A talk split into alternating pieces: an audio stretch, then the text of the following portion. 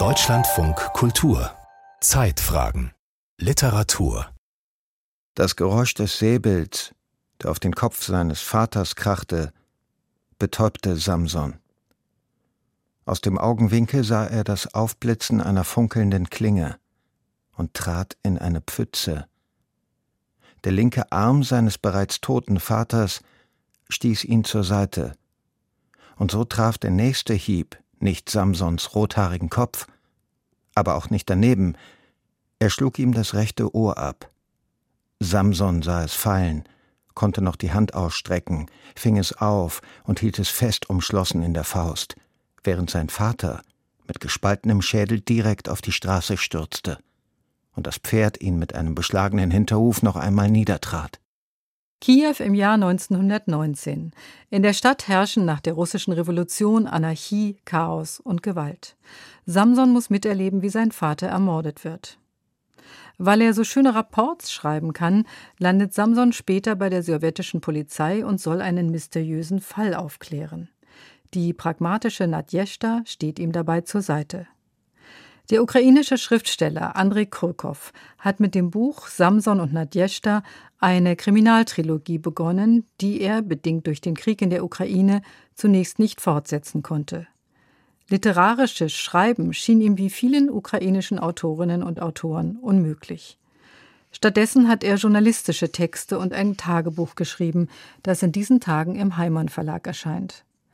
Darüber sowie über seinen neuen Roman, der durch den Krieg ungeahnte Aktualität bekommen hat, habe ich in der vergangenen Woche mit André Kurkow auf dem blauen Sofa auf der Frankfurter Buchmesse gesprochen. Er ist einer der bekanntesten Autoren der Ukraine, wenn nicht der bekannteste Autor der Ukraine. Auch seine Bücher sind in Deutschland auf Deutsch erschienen und sie waren hier Bestseller. Romane wie Picknick auf dem Eis oder zuletzt der Roman Graue Bienen.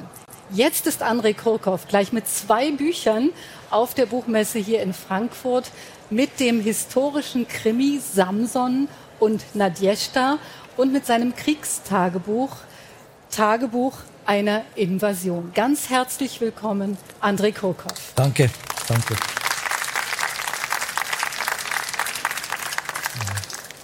Sind Sie gerade aus der Ukraine angereist, Herr Kurkow? Ich war vor, vor zehn, elf Tagen aus Ukraine mit dem Auto nach Slowakei gefahren und dort Auto hintergelassen habe und dann mit Flugzeug nach Wien und jetzt nach Frankfurt, ja. Das heißt, in Kiew, wo Sie ja normalerweise leben, waren Sie eine Zeit lang nicht, aber die Situation spitzt sich gerade zu, auch für Ihre Stadt. Ja, heute, heute es, es gab äh, zehn Drohnen, iranische Drohnen äh, über Kiew abgeschossen, ja, und vier Raketen. Meine Tochter ist in Kiew jetzt und meine Frau und älterer Sohn waren in Kiew bis vorgestern Abend und äh, ich habe geschafft, sie zu überreden, zum äh, Landhaus in der Nähe von Kiew zu fahren, ja. Aber die Situation bleibt sehr äh, ernst. Sehr ernst, ja. ja. ja. Auf der Frankfurter Buchmesse gibt es einen großen ukrainischen Stand und ich war vorhin dort und da ist so eine Leuchtreklame, ein großer Würfel da steht Ukraine drauf und dieser äh, Würfel blinkt immer und zwar wirklich ständig. Und ich habe mir sagen lassen, dass das äh, immer blinkt, wenn ein Bombenalarm in der Ukraine ist. Also die Lage spitzt sich zu. Sie sind hier in Frankfurt. Was bedeutet diese Präsenz der ukrainischen Literatur hier für Sie? Ja, während des Krieges, ich glaube, ukrainische Literatur spielt größere Rolle im Ausland als zu Hause, weil die Leute lesen nicht viel und für erste drei, vier, fünf Monate des Krieges. Es gab keine neuen Bücher. Druckereien in Kharkiv-Gebiet zum Beispiel waren zerstört von russischen Bomben. Und jetzt äh, es äh, gibt nur kleine Druckereien in Westukraine geblieben.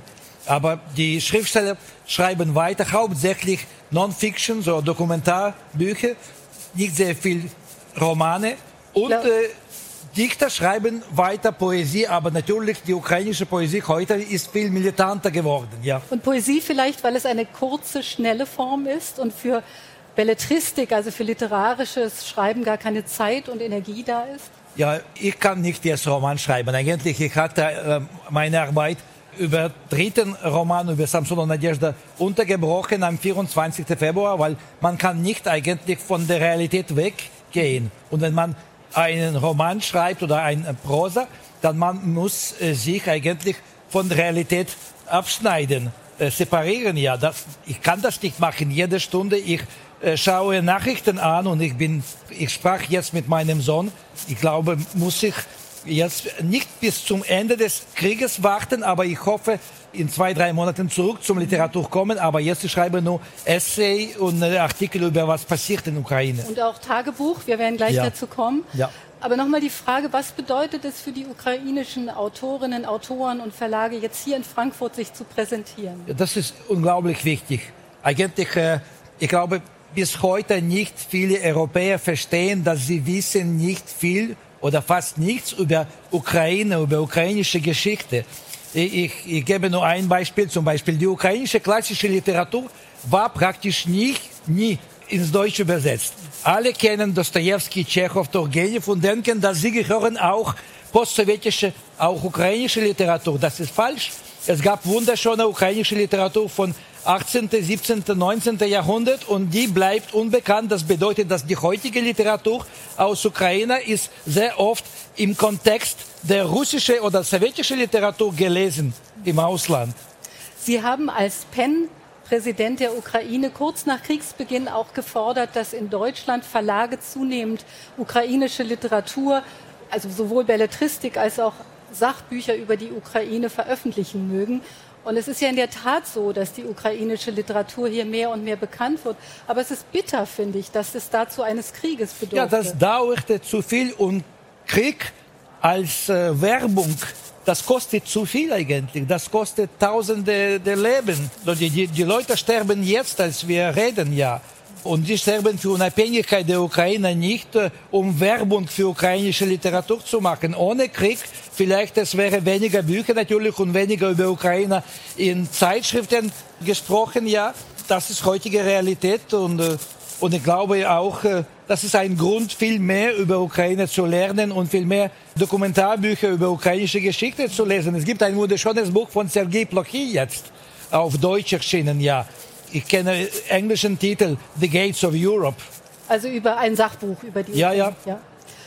Wie sieht die Situation, Sie haben es kurz erwähnt, in der Ukraine aus, was Verlage angeht, was Bibliotheken angeht? Wir wissen, wir hören natürlich, dass vieles zerstört ist. Sie haben es ja auch gerade erzählt, auch Bibliotheken werden bombardiert. Wie ist es zum Beispiel mit dem Verlag in Kharkiv, in dem Ihr Buch, Ihr neuer Roman Folio. Ja, erschienen ist? Folio ist, äh, der Verleger ist hier, aber eigentlich äh, Folio Verlag hatte seine eigene Druckerei in Dergachi an der Grenze mit Russland mit äh, viel Papier dort und viel äh, Bücher, die waren noch nicht gebunden. Und äh, sie hatten tausende von Büchern, neue Bücher verloren dort, ja. Sie kämpfen weiter natürlich, ja. Samson und Nadjeshta ist der erste Teil einer Trilogie. In der Ukraine ist er schon vor einiger es Zeit. Es gibt zwei schon, ja, auf Ukrainisch und Russisch, Teil. ja. Er spielt 1919 in Kiew. Es ist ein historischer Kriminalroman. Was hat Sie denn bewogen, in diese Zeit hinabzutauchen, sozusagen? Das war eine ganz besondere Zeit, zwei Jahre nach der Oktoberrevolution, nach dem Ende der Zarenzeit. Und wie Sie es beschreiben, auch eine sehr brutale und anarchistische Zeit da in Kiew. Was hat Sie bewogen, sich damit? Das war fast zufällig. In 2017, als ich hatte damals den Roman Graue Bienen beendet. Ich hatte einen Telefonanruf von einer Leserin bekommen. Sie sagte, dass sie hat ein Geschenk für mich und bittete um meine Adresse und ich am gleichen Abend, sie war mit dem Auto gekommen mit einer Kiste mit Originalakten von Bolschewik äh, Geheimpolizeiakten. Und äh, das war unglaublich, sie zu lesen. Ja, fast alles handgeschrieben. Und ich war immer in Geschichte interessiert und ich schrieb schon über diese Zeit. Es geht um eigentlich um Bürgerkrieg nach äh, der Oktoberrevolution 1918, 1921 und damals viermal Rote Armee, die Kommunisten versuchten, Ukraine zu okkupieren, um eine sowjetische Republik aus Ukraine zu machen. Und nur in 1921 sie haben geschafft, ja.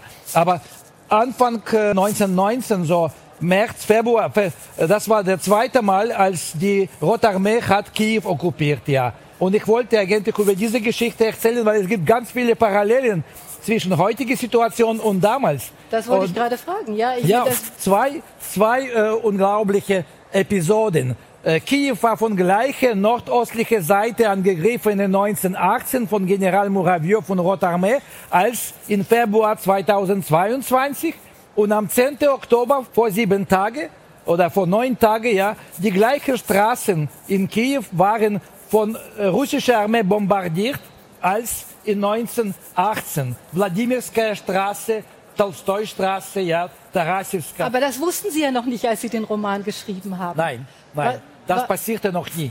Nicht. Nein, aber war vielleicht schon der Krieg im Donbass, der ja zu der Zeit schon stattfand, war das vielleicht auch schon eine Parallele für Sie oder hatte das? Für, für, mich es gab äh, Hauptparallel, dass äh, eigentlich das war noch einmal ein Versuch, Ukraine zu okkupieren ja. und entweder zu eine sogenannte Republik der Russischen Föderation machen oder eine neue Sowjetunion. Mhm. Und, ja, und für Ukrainer das ist unakzeptierbar, weil für Ukrainer Freiheit ist wichtiger als Stabilität.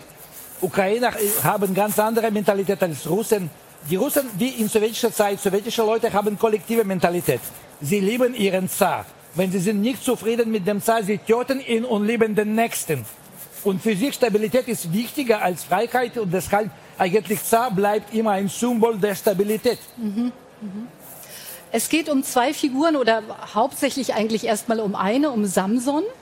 Er erleidet etwas Furchtbares, nämlich den Verlust seines Vaters. Also seine Mutter und Schwester sind bereits verstorben. Aber sein Vater wird vor seinen Augen von einem Rotarmisten erschlagen und er verliert dabei ein Ohr. Mit einem Säbelhieb wird ihm ein Ohr abgetrennt. Und nun geht er mit diesem Ohr zu einem Arzt, den er kennt. Das ist nun dummerweise ein Augenarzt. Der kann ihm auch nicht viel helfen. Er kann nur die Wunde verbinden.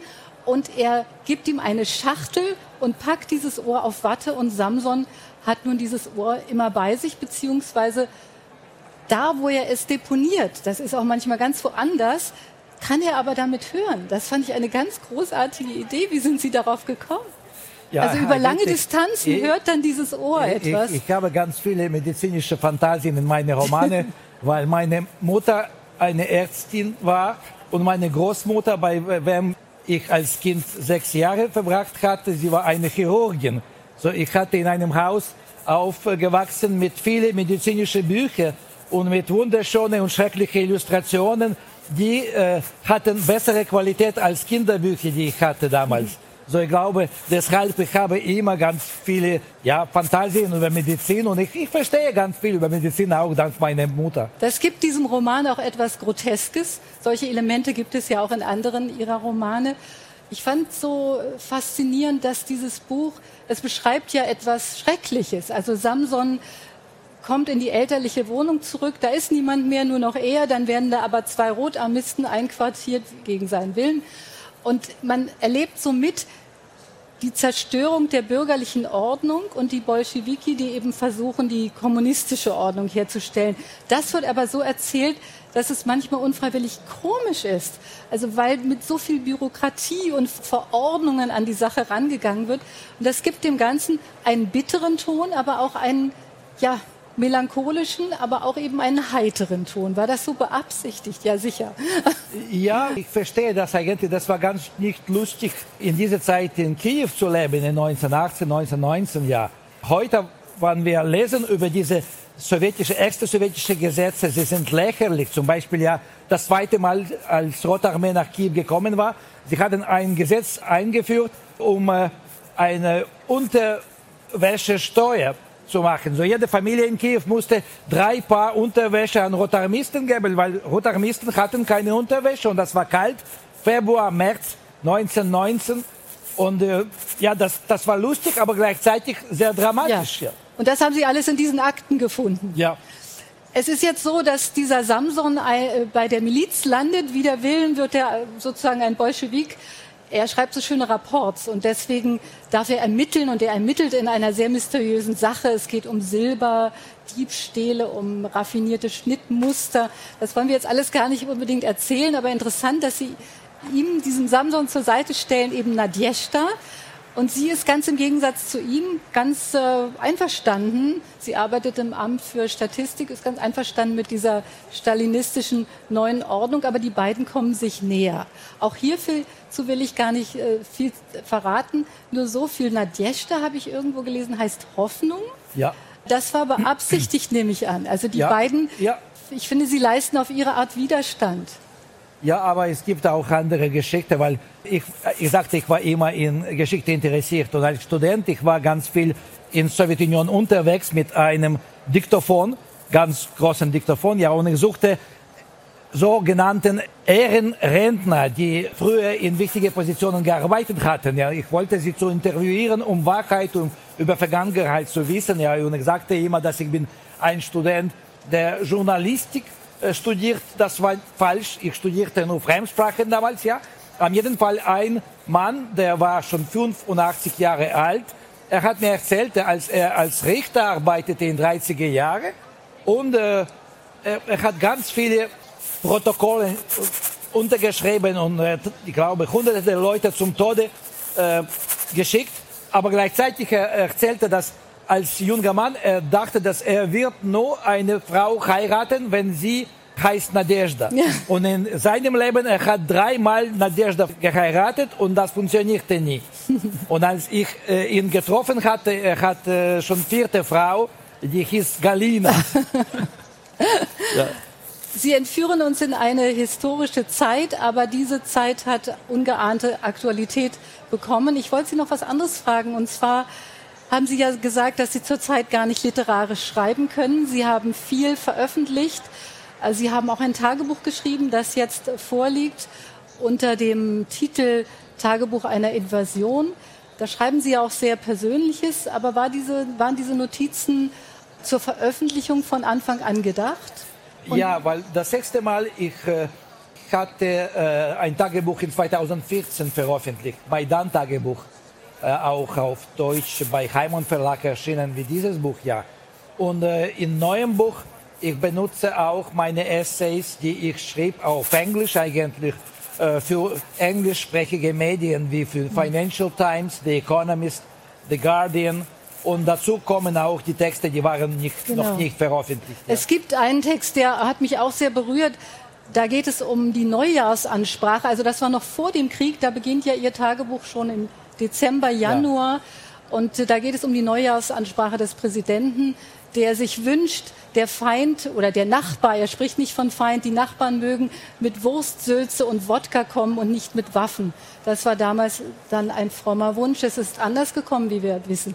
Eine Frage noch zu diesem Genre des Tagebuchs. Es schreiben ja viele im Moment, viele Ihrer Kolleginnen und Kollegen. Es sind sehr viele Tagebücher online erschienen, aber auch in Zeitungen oder eben auch als Bücher, auch von Serhi Jadan, der ja den Friedenspreis bekommen wird. Das ist offenbar das Genre dieser Zeit, kann man das sagen? Ja, und man muss sie schreiben, weil eigentlich man muss alles sammeln, was passiert heute, ganze alle Geschichten, weil es gibt Tausende der Geschichten, äh, schreckliche Geschichten, die müssen bleiben, auch vielleicht für ein Gericht in Haag als, äh, ich weiß nicht, äh, Beweise ja. des Kriegsverbrechens. Und Sie schreiben weiter, nehme ich an, das Tagebuch ich weiter, äh, endet ja, ja im, im, Juli, aber Sie schreiben weiter. Ich schreibe weiter, es wird sicher auf Englisch das zweite Buch äh, im nächsten Jahr erscheinen. Ganz herzlichen Dank, André Kurkow, dass Sie hier bei uns waren auf dem blauen Sofa. Samson und Nadjeshta heißt der historische Krimi, bei Diogenes erschienen. Und das Tagebuch einer Invasion ist im Heimon Verlag erschienen. Vielen Dank. Danke Ihnen. Vielen Dank. Mit dem ukrainischen Autor Andrei Kurkow sprach ich in der vergangenen Woche auf dem blauen Sofa in Frankfurt unter anderem über seinen neuen Roman Samson und Nadjeshta. Hier ist ein Auszug daraus, gelesen von Manuel Harder. Der Reiter gab dem Tier die Sporen und stürmte weiter die Straße herunter. Wo sich ein Dutzend fliehender Kiewer schon in die Gräben warfen, weil sie begriffen, was sie erwartete. Dem ersten Reiter folgten noch fünf weitere. Aber Samson sah sie schon nicht mehr. Er lag im Graben, die linke Hand in die nasse Erde gedrückt, den Kopf auf die rechte Faust gelegt.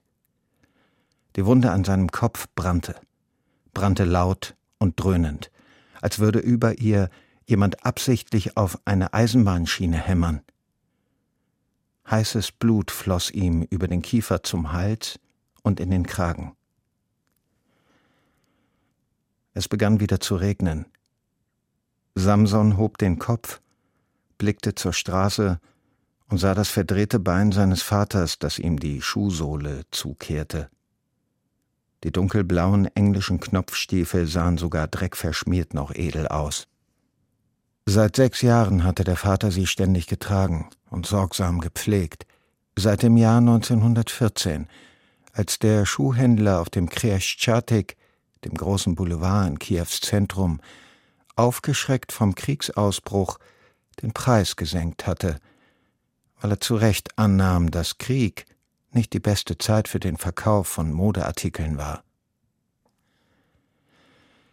Samson wollte seinen toten Vater nicht mit dem zerschlagenen Schädel sehen. Deshalb taumelte er rückwärts durch den Graben, das Ohr fest in der Hand. Irgendwann kletterte er wieder auf die Straße. Er stand da, mager und gebeugt, und verbot es sich zurückzuschauen. Er ging ein paar Schritte, stieß auf eine Leiche und lief um sie herum. Da brach wieder das schreckliche Geräusch über ihn herein, strömte wie flüssiges Blei durch das abgeschlagene Ohr in seinen Kopf. Er presste die Faust auf die blutende Wunde, versuchte sie gleichsam zuzustopfen und das in den Kopf eindringende Getöse auszusperren, und rannte los, einfach geradeaus und gleichzeitig dorthin, von wo er mit dem Vater hergekommen war, in Richtung der heimatlichen Chilianskaya Straße. Durch das Getöse in seinem Kopf hindurch hörte er vereinzelte Schüsse, aber das hielt ihn nicht auf. Er rannte an verstört sich umblickenden und ziellos umherhastenden Kiefern vorbei. Gerade als er fühlte, dass seine Kräfte ihn verließen und er nicht mehr weiter konnte, blieb sein Blick an einem großen Schild über der Tür eines freistehenden zweistöckigen Hauses hängen. Behandlung von Augenkrankheiten. Dr. N. N. Watruchin. Er lief zu der Haustür und zog mit der linken Hand am Türgriff. Sie war verschlossen. Machen Sie auf, schrie er und begann mit den Fäusten an die Tür zu trommeln. Was wollen Sie? War eine verängstigte Frauenstimme zu hören. Ich brauche einen Arzt. Nikolai Nikolajewitsch behandelt heute nicht. Er muss. Er muss mich behandeln, flehte Samson. Wer ist da, Tonja? ertönte ein entfernter, tiefer Bariton. Jemand von der Straße, antwortete die Frauenstimme. Lass ihn rein. Die Tür öffnete sich ein wenig. Eine alte Frau sah den blutüberströmten Samson durch den Spalt an, ließ ihn im nächsten Augenblick herein und sperrte sofort mit einem Schlüssel und zwei großen Türriegeln hinter ihm zu. Ach Gott, wer hat Ihnen das angetan? Kosaken, wo ist der Doktor? Kommen Sie. Der glattrasierte grauhaarige Arzt versorgte die Wunde schweigend, legte einen Wattebausch mit einer Creme auf und wickelte Samson eine Binde um den Kopf. Von der Stille der Wohnung ein wenig beruhigt sah Samson ihn mit stummer Dankbarkeit an und öffnete seine rechte Faust vor ihm. Kann man das Ohr irgendwie annähen? fragte er kaum hörbar. Das kann ich Ihnen nicht sagen, der Arzt wiegte traurig den Kopf. Mein Metier sind die Augenkrankheiten. Wer hat sie so zugerichtet? Ich weiß nicht. Samson zuckte die Achseln. Kosaken. Die rote Gesetzlosigkeit, sagte Batruchin und seufzte tief. Er ging zu seinem Tisch, wühlte in der obersten Schublade, zog eine kleine Puderschachtel heraus und hielt sie Samson hin. Samson nahm den Deckel ab, sie war leer. Der Arzt riss einen Fetzen Watte ab und bedeckte damit den Boden der Schachtel. Samson legte sein Ohr hinein, verschloss sie und steckte sie in die Seitentasche seiner Feldjacke. Dann hob er den Blick zum Arzt. Mein Vater liegt noch dort. Samson seufzte schwer. Auf der Straße, mit einem Säbel erschlagen. Der Arzt schnalzte kummervoll mit der Zunge und schüttelte den Kopf. Läuft man denn etwa heutzutage auf den Straßen herum? Er breitete die Arme aus. Und was wollen Sie jetzt tun? Ich weiß nicht. Ich muss ihn dort wegholen. Haben Sie Geld? Er hatte welches in seinem Portemonnaie. Wir wollten beim Schneider einen Anzug abholen. Gehen wir. Batruchin wies auf die Tür zum Flur. Jetzt waren die Straßen menschenleer. Irgendwo in der Ferne wurde geschossen. Der Himmel beugte sich noch tiefer über die blutgetränkte Stadt, als wollte er sich für die Nacht auf ihre Dächer und Friedhöfe legen. Als sie die Nimjetskaja erreichten, in der die Kosaken Samson und seinen Vater erwischt hatten, sahen sie vor sich zwei Pferdefuhrwerke und ein Dutzend Männer. Auf den einen Wagen hatte man schon mehrere Tote gehoben, aber Samsons Vater lag noch wie zuvor am Straßenrand. Nur war er jetzt barfuß. Jemand hatte sich die englischen Knopfstiefel genommen. Samson beugte sich über den Leichnam und versuchte dabei nicht auf den Kopf zu schauen. Er fuhr mit der Hand in den Mantel, ertastete in der Innentasche das Portemonnaie und zog es heraus. Dessen Dicke überraschte ihn und machte ihn verlegen. Er steckte es ein, stand auf und blickte zu den Fuhrwerken hinüber. Brauchen Sie einen Kutscher?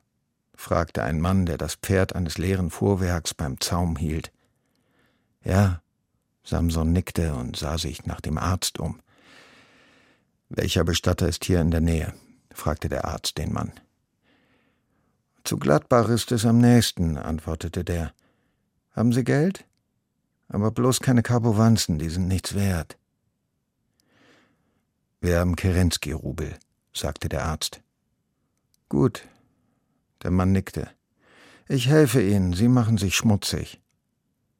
Samson blickte auf seine eigenen befleckten Hosen und die schmutzige Jacke und bückte sich gleichzeitig mit dem Mann nach dem Leichnam seines Vaters. Der 11. März 1919 war zu dem Tag geworden, der einen Strich unter sein vergangenes Leben zog. Das war ein Auszug aus dem Roman Samson und Nadjeshta von Andrei Kurkow. Den Text gelesen hat Manuel Harder. Der Roman ist im Diogenes Verlag erschienen.